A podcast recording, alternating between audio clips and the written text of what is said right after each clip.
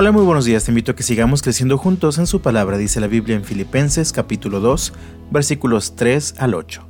No sean egoístas, no traten de impresionar a nadie.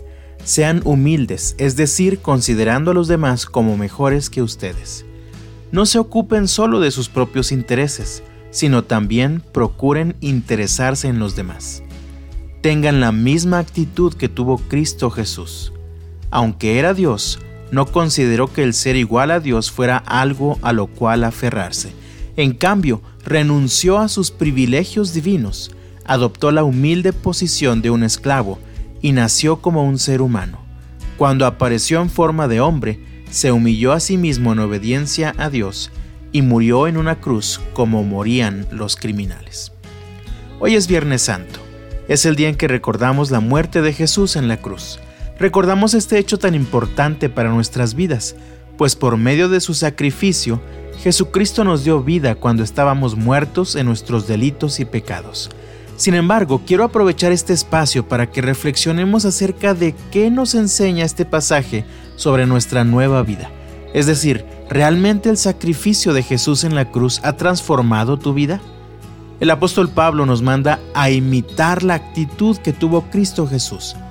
Jesús fue humilde y esta actitud lo llevó a la acción, es decir, su humildad se convirtió en obediencia. Leemos nuevamente en los versículos 6 al 8. Aunque era Dios, no consideró que el ser igual a Dios fuera algo a lo cual aferrarse. En cambio, renunció a sus privilegios divinos, adoptó la humilde posición de un esclavo y nació como un ser humano. Cuando apareció en forma de hombre, se humilló a sí mismo en obediencia a Dios y murió en una cruz como morían los criminales. Quiero centrar tu atención por un momento en el versículo 7. En cambio, renunció a sus privilegios divinos. Esta expresión literalmente significa se vació a sí mismo, es decir, se autodespojó de toda su posición, de todos sus derechos, de todos sus deseos personales, para obedecer completamente al Padre. Cuando apareció en forma de hombre, dice el versículo 7 y 8, se humilló a sí mismo en obediencia a Dios y murió en una cruz como morían los criminales.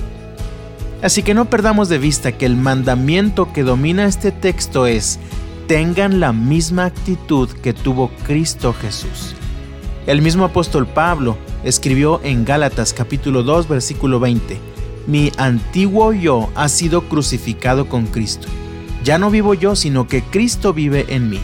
Así que vivo en este cuerpo terrenal, confiando en el Hijo de Dios, quien me amó y se entregó a sí mismo por mí. Él reconocía haber muerto junto con Cristo a su vieja vida egoísta, caracterizada por el pecado, y luchaba todos los días por vivir su nueva vida en Cristo, imitando su actitud.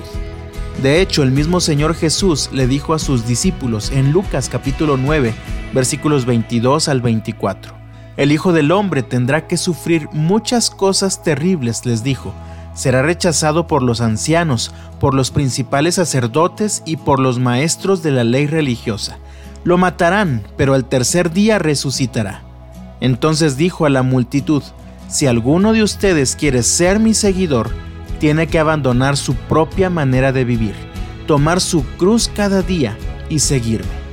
Si tratas de aferrarte a la vida la perderás, pero si entregas tu vida por mi causa, la salvarás. Somos llamados a seguir a Jesús a la cruz cada día. Somos llamados a una transformación radical de actitud, de la arrogancia a la humildad, del pecado a la obediencia, de la muerte a la vida. Mientras recordamos que Cristo tomó nuestro lugar en la cruz, recordemos nuestro llamado. Niégate a ti mismo, toma tu cruz cada día y sígueme. Que el Señor te bendiga este viernes y hasta la próxima.